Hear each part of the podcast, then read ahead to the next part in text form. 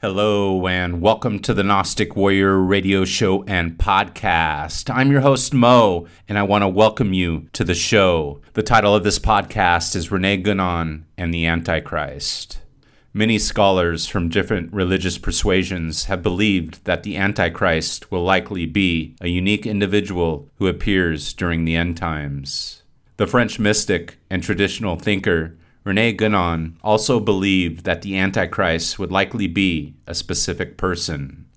In The Reign of Quantity and the Signs of Times, Guenon says that the modern world is a realm of pure materialism because of the Western deviation from eternal truth. This resulted in the reign of quantity. This was not just about economics and politics, it was also a spiritual war. He wrote of the current age The word satanic can indeed be properly applied. Guenon uses the word satanic to represent the negation and reversal of order and denial of traditional truth. He says that the spirit of negation is the spirit of lying and is often disguised by the unexpected in order to avoid being recognized and even in order to pass itself off as the very opposite of what it is. The adversary naturally will try to pass himself off as an angel of light. For Guenon, the Antichrist would be who he called an impostor who comes at an opportune time when everything traditional is inverted or upside down, which brings about the coming of the great parody. His rule will bring about the end of the reign of quantity, and he will claim it will be the golden age, a counterfeit Messiah that promises the people heaven on earth. But it's a lie in the form of a pseudo traditional restoration and counter initiation. According to Guenon, the counter initiation is the expression of the counter tradition in the social order, which is precisely the reign of the Antichrist. This will be the time we have a reintroduction of quality, but of quality inverted with respect to its normal and legitimate significance.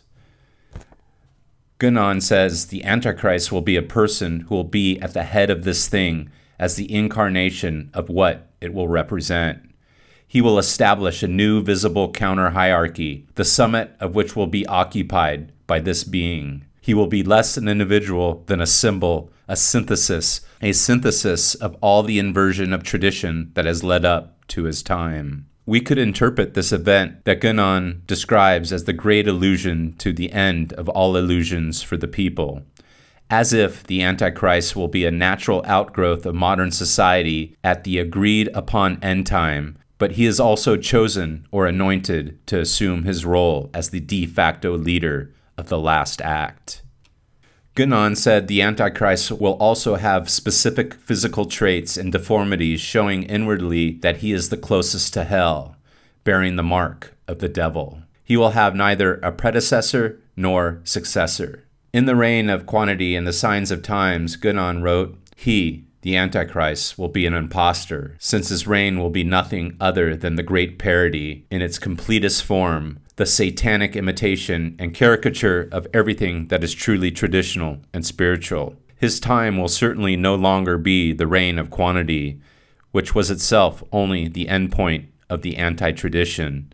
It will, on the contrary, be marked under the pretext of a false spiritual restoration by a sort of reintroduction of quality in all things, but of quality inverted with respect to its normal and legitimate significance.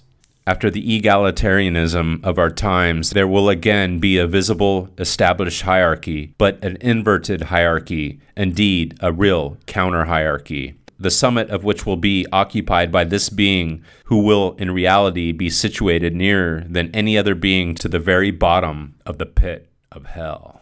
Rene Guenon wrote in The Reign of Quantity that the role of the Antichrist marks the end times where the modern world and evil will vanish. But this does not mean it is the end of humanity. Like a bad dream, it is simply the end of an illusion.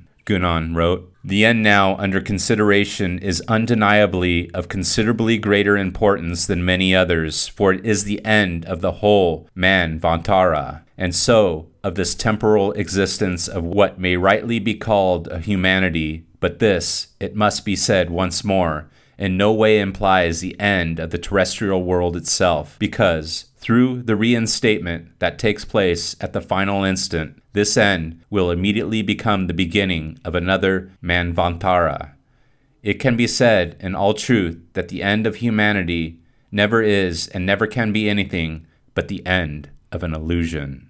Evil is effaced and in the presence of the total order into which it is finally merged, and this seemingly excuses all crimes as mere negativities, as simply limitations, like contingent existence itself. The evil vanishes completely because it was in reality only an illusion inherent in separativity. I'd like to thank you for listening to the Gnostic Warrior podcast. I'm your host, Moe, and I wanted to let you know that there's two ways that you could support me and this great work. Number one is Patreon. I have three different level memberships for as little as $5. You can join the Temple of Gnosis and the Gnostic Warrior community. Go to patreon.com slash moe, M-O-E, Bedard, B E D A R D, and join the special community. The second way that you could support me is if you need any type of digital marketing for yourself or for your business, whether that be website design or search engine optimization, SEO, content writing, so forth. I wanted to let you know that I've been doing it for 12 years. So if you're looking to get work done, you like the work that I do, please drop me an email at moeseo at gmail.com. Thank you for listening and take care.